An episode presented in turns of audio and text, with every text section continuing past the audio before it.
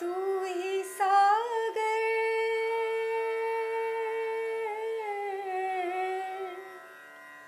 तू ही सागर है, तू ही किनारा।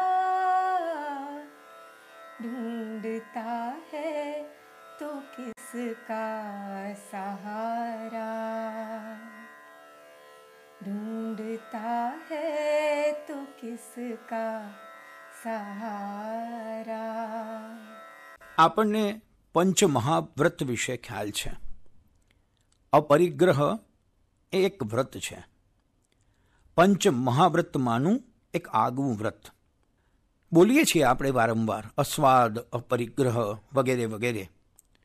પણ ખરેખર આ બધા શબ્દોના અર્થ વિશે આપણે એટલા સભાન નથી હોતા. ખરેખર અપરિગ્રહ એટલે શું?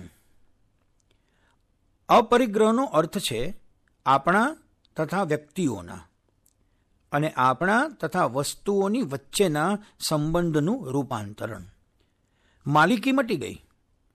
મારા અને કોઈની વચ્ચેથી માલિકી મટી ગઈ તો અપરિગ્રહ ફલિત થઈ અપરિગ્રહ ત્યાગ કરતાં અત્યંત મુશ્કેલ છે.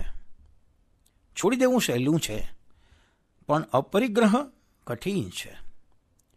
છોડી દીધા પછી પણ આપણો માલિકી ભાવ છૂટી ગયેલી વસ્તુમાં, ઘટનામાં કે વ્યક્તિમાં જીવંત રહેતો હોય છે. અપરિગ્રહમાં એ સ્વીકાર્ય નથી. ઓશો એક સુંદર દૃષ્ટાંત દ્વારા આપણને આ વાત સમજાવે છે.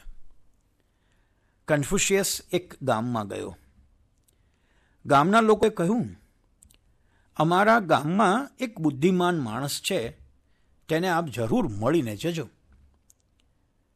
કન્ફ્યુશિયસે કહ્યું, તમે તેને બુદ્ધિમાન શા માટે માનો છો? ત્યારે તેઓએ કહ્યું, તે ઘણો વિચારશીલ છે. ફરી પ્રશ્ન કર્યો, વિચારશીલ છે ને? અત્યંત વિચારશીલ તો નથી ને?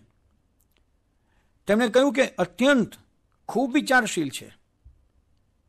એક કામ કરવું હોય તો ત્રણ વાર વિચારે છે. ત્યારે કન્ફ્યુશિયસે કહ્યું, મને તે માણસથી બચાવો. હું ત્યાં નહીં જાઉં. મને ત્યાં જવામાં રસ નથી. મને તે માણસનો ડર લાગે છે. પહેલાં એ કહ્યું, તમે કેવી વાત કરો છો? શું તે માણસ બુદ્ધિમાન નથી? કન્ફ્યુશિયસે કહ્યું, તે જરા વધારે બુદ્ધિમાન થઈ ગયો, એટલે જરા વધારે અનબેલેન્સ થઈ ગયો. માટે મને તેનો ડર લાગે છે. જે માણસ એકવાર વિચારે છે, તે અતિ પર છે. જે ત્રણ વાર વિચાર કરવા લાગ્યો, તે બીજા અતિ પર ચાલ્યો ગયો. બે વાર પૂરતું છે. કન્ફ્યુશસનો મતલબ કેવળ એટલો છે, જે વચમાં થોભી જાય, તે પૂરતું છે. તે ગોલ્ડન મીન છે.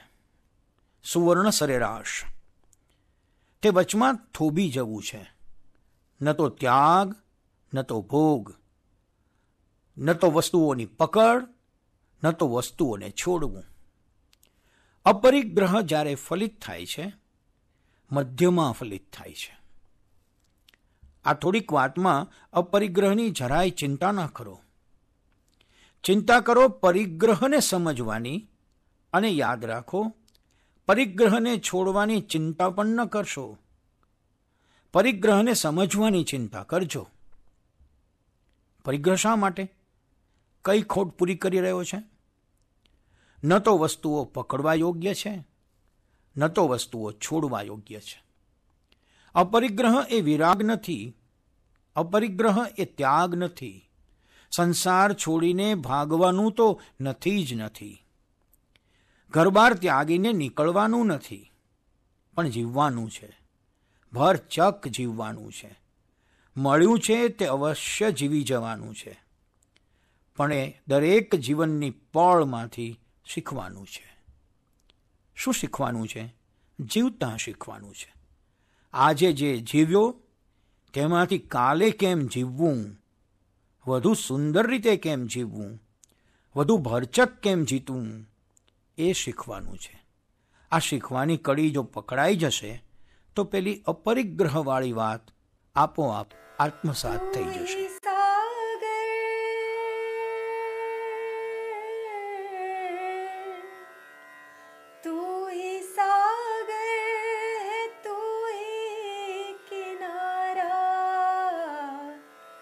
ढूंढता है तो किसका सा